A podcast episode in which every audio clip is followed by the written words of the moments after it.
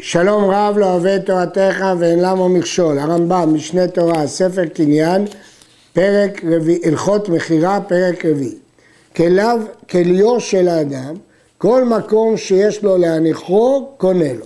הפירוש הוא, כל מקום שיש לו רשות להניח אותו, הוא קונה. לדעת הרבה מהמפרשים מדובר בכלי שיש לו תוך. אה, וכיוון שנעשו המיטלטלים בתוך הכלי, אין אחד מהם יכול לחזור בו. והרי זה כמי שהגביהן או כשמי שהנחו בתוך ביתו. מעניין שהרמב"ם לא אומר בפירוש שזה חצר, הוא אומר זה כאילו הגבהה או כאילו בתוך ביתו. פשט הפשוט זה כמו חצר, שהכלי הזה הוא כמו רשותו, חצרו. לפיכך אין כליו של אדם קונה לו ברשות הרבים ולא ברשות המוכר. כי ברשות הרבים אין לו רשות להניח את זה, וגם ברשות המוכר אין לו רשות להניח את זה. וישנה הלכה שכליהו שלוקח ברשות מוכר לא קנה, אלא אם כן אמר לו המקנה, לך וקנה בכלי זה.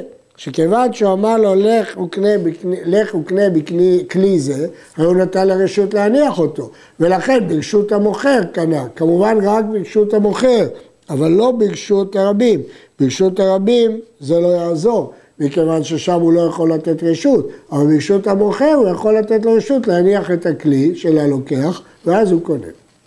וכן, אם קנה הכלי תחילה והגביהו, ואחר כך הניחו שם ברשות המוכר וחזר וקנה ממנו הפירות, כיוון שנעשו בתוך הכלי הזה, קנה אותם, שמפני הנעת המוכר במכירת הכלי אינו מקפיד על מקומו. פה יש חידוש. למרות שהכלי של הלוקח מונח ברשות של המוכר, ואין לו רשות להניח שם כלי. אבל כאן, כיוון שהמוכר היה לו עניין, אינטרס למכור את הכלי לקונה, לכן לא אכפת לו גם שהוא יניח את זה במקום שלו. לכן הכלי קונה. כשם שאין כליו של לוקח קונה לו ברשות מוכר, כך אין כליו של מוכר קונה ללוקח, אבל פי שהוא ברשות הלוקח, כי זה מפריע, זה נמצא בתוך הכלי של המוכר. ופה לא, יגיד, לא יועיל שהוא יגיד לו לך וקנה. כיוון שהכלי שייך למוכר ולכן זה לא מועיל. מסירה אינה קונה אלא ברשות הרבים ובחצר שאינה של שניהם. מדוע? כי אז המסירה מיד ליד, מיד המוכר ליד הלוקח, מוכיחה שהוא מכר לו. אז צריך דווקא ברשות הרמים או בחצר של שניהם, ומאיר המגיד משנה שדווקא כשהוא הכניס שלא ברשות בעלי החצר, כי אחרת זה כאילו פיקדון בידו. והמשיכה אינה קונה אלא בסמטה, שרבים לא מפריעים למשיכה, או בחצר של שניהם. והגבהה קונה בכל מקום, כי ההגבהה הוא הכנסה לרשותו, כיוון שההכנסה היא לרשותו, היא קונה בכל מקום. דבר הנקנה במשיכה. אם היה ברשות הרבים ומשכו לרשות היחיד או לסמטה, כיוון שהוציא מקצת החפץ מרשות הרבים, קנה. לא צריך למשוך את כולו, אלא כיוון שהוא משך מקצת, הוא כבר קנה. הראב"ד חולק, ואומר שזה דין מיוחד בספינה, אבל בשאר מטלטלין צריך שימשוך את כולה. אומר המגיד משנה, גם הרמב"ם מודה לזה. אבל כאן, ברשות הרבים הוא ביצע את המשיכה, אלא שהיא לא העילה כי זה במקום שלא מתאימה משיכה. לכן מיד כשהוא מעביר את זה לרשותו זה קנה, ולא צריך לעשות עוד משיכה בכל החפץ. זאת שיטת המגיד משנה.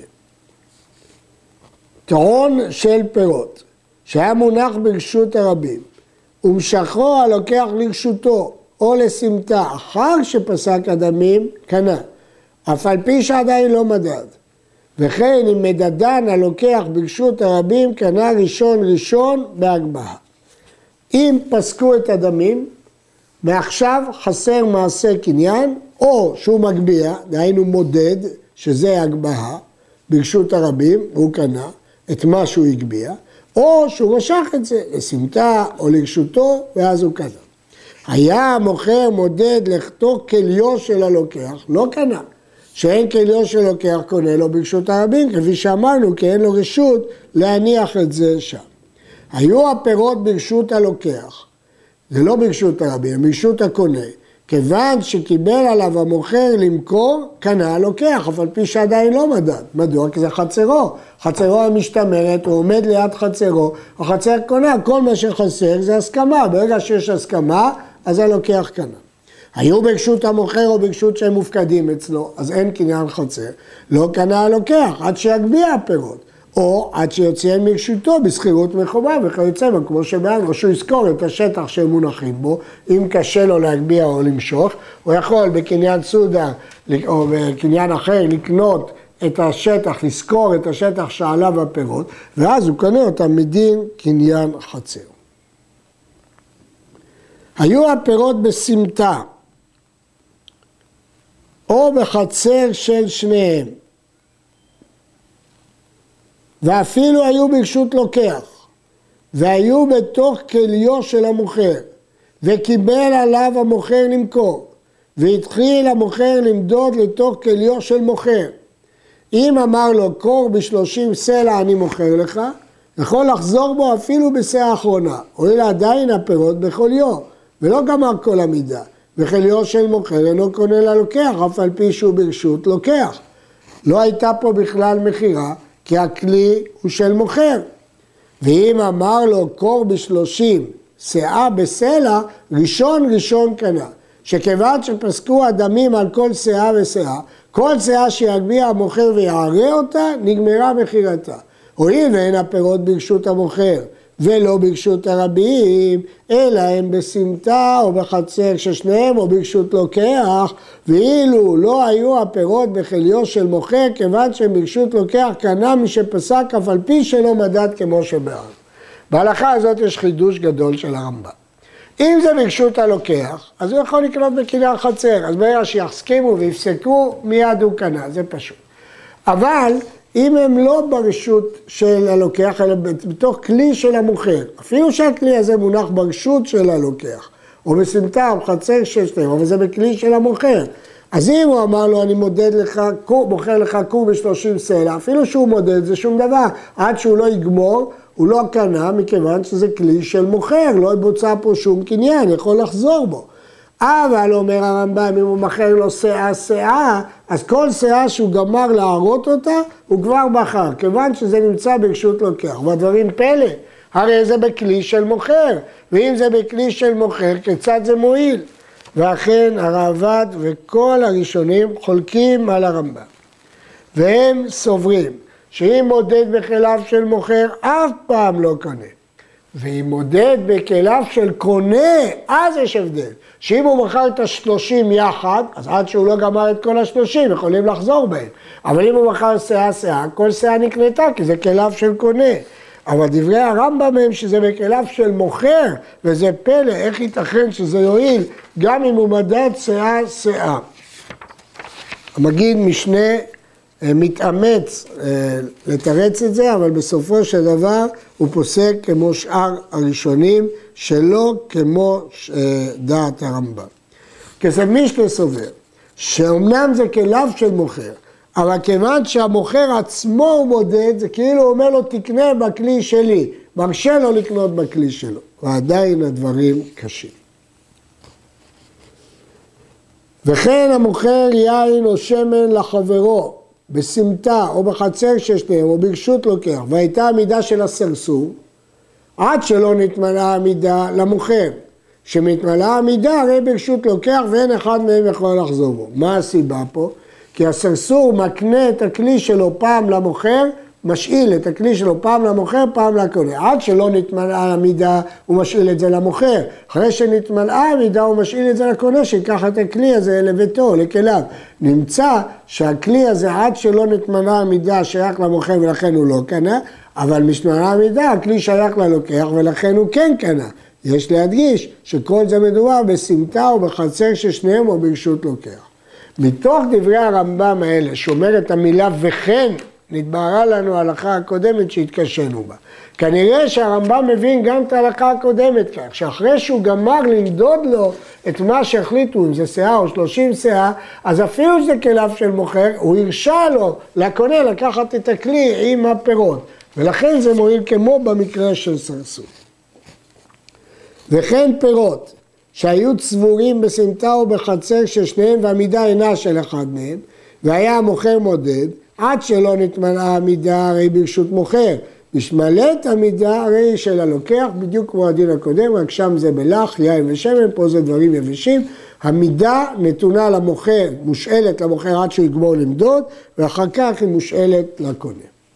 הייתה המידה של אחד מהם, והיו בה רשמים לידה חצייה ושלישה ורבייה וכיוצא בהם, כיוון שהגיע לראש מן הרשמים, קנה ראשון ראשון, אף על פי שלא נתמלאת המידה. זה דומה למה שהוא אמר לו שאה שאה, שכל רושם מהם כמידה בפני עצמה, שהרי שלאחד מהם היא המידה, והוא סומך על הרשמים שבה. שוב, הרייבד וכל הראשונים חולקים, אומרים זה נכון כשהמידה היא של הקונה, אבל אם הכלי הוא של המוכר, מה יועיל כשהוא מכר לו כל רושם ברושם? הכלי הוא עדיין של המוכר. גם כאן הרמב"ם יצטרך לומר שכיוון שהוא גמר את המידה הזאת, הוא התכוון להקנות לו את הכלי לצורך זה. זה כלל גדול יהיה בידך. הקונה את המיטלטלים. אם פסק הדמים ואחר כך הגביה, קנה. ואם הגביה תחילה והניח ואחר כך פסק הדמים, לא קנה באותה הגביה, כי ההגביה כבר עברה, ואז כשהוא הגביה עוד לא החליטו בכלל על גמירות דעת. עד שיגביה אחר שפסק, או ימשוך דבר שדרכו להגביה. צריך שקודם יסכמו על המחיר, ואז יש גמירות דעת, ואז או שימשוך או שיגביה. היה הדבר הנמכר דמיו קצובים וידועים, והגביאו, קנאו, ברור שיש גמירות דעת, הוא הסכים למכור, הדמים ידועים, אין ויכוח על המחיר. ואף על פי שפסק אחר שהגביע, כי אין משמעות לפסיקה, הפסיקה ידועה מראש. והוא הדין משאר דברים שקונים בהם המיטלטלים, שצריך לקנות בהם אחר שיפסוק הדמים, אלא אם כן היו דמיו קצובים, כמו שבארנו. לפיכך, המושך חמרים ופועלים והכניסם לתוך ביתו, ומדד עד שלא פסק הדמים, אפילו היה לוקח הוא המודד, או שפסק הדמים ואחר כך היה מדד המוכר, שניהם יכולים לחזור בהם. פרקן הלוקח והכניסן לתוך ביתו, אם פסק הדמים ואחר כך מדד המוכר, אין שניהם יכולים לחזור בהם. שהרי סמכה דעתו למכור, זה כבר נמצא בתוך הרשות של הלוקח, ואז ברגע שהוא פוסק, מיידית זה נהיה שלו. ואם מדד עד שלא פסק, שניהם יכולים לחזור בהם, שהרי לא סמכה דעתו עדיין למכור. ואפילו מדד הלוקח. סיכום הדברים, כל קנייה צריך שתהיה אחר פיסוק דמים. ואם היא קנייה שנגמרה, כגון משיכה או הגבהה, גם אם הוא יפסוק בסוף הוא לא יעשה כלום. אבל אם זה קנייה חצר, כיוון שהיא ברשותו, אז כשהוא יפסוק זה יועיל. יש שגרסו בגמרא חמריו ופועליו, הכוונה חמרים ופועלים של הלוקח, אבל הרמב"ם גרס חמרים ופועלים, לא חמרים ופועלים של הקונה. שתי הדעות הובאו בשולחן ערוך חושן משפט. הנוטל כלי מן האומן על מנת לבקרו, לבדוק אם הוא מוצא חן בעיניו. אם היו דמיו קצובים ונאנס בידו, חייב בדמיו. הואיל ודמיו קצובים, מעת שהגביהו נעשה ברשותו, כי אין פה חיסרון בגמירות דעת, כולם יודעים את המחיר שלו. והוא שיגביהנו כדי לקנות את כולו, ויהיה אותו החפץ הנמכר חביב על הלוקח. אבל חפץ שהמוכר קץ בו והוא מבקש ורודף למוכרו, הרי הוא ברשות המוכר עד שיפסוק הדמים ויגביהנו לוקח אחר שפסק הדמים. כיוון שאנחנו לא אה, סוברים שגמר את דעתו, ולכן עד שלא סיכמו על הדמים, כיוון שהמוכר רוצה להיפטר, עדיין היא ברשותו. ולכן חכמים לא העמידו אותו ברשותו, אלא לעניין אונסים. אבל לעניין לחזור, ודאי שיכול לחזור בו. אחד המושך או המגביה, או המחזיק בעצמו, או שאמר לאחד לאחר, להגביה לו, למשוך לו, להחזיק לו, הרי זה זכה לו, וכן בשאר דרכי הקנאה. הגמרא עומדת במסכת במה מציאה, המגביה מציאה לחברו, קנה חברו. זאת אומרת שאדם יכול לעשות את ההגבהה בשביל מישהו אחר, או את המשיכה בשביל מישהו אחר, וכן בכל שאר דרכי הקניין. עד כאן.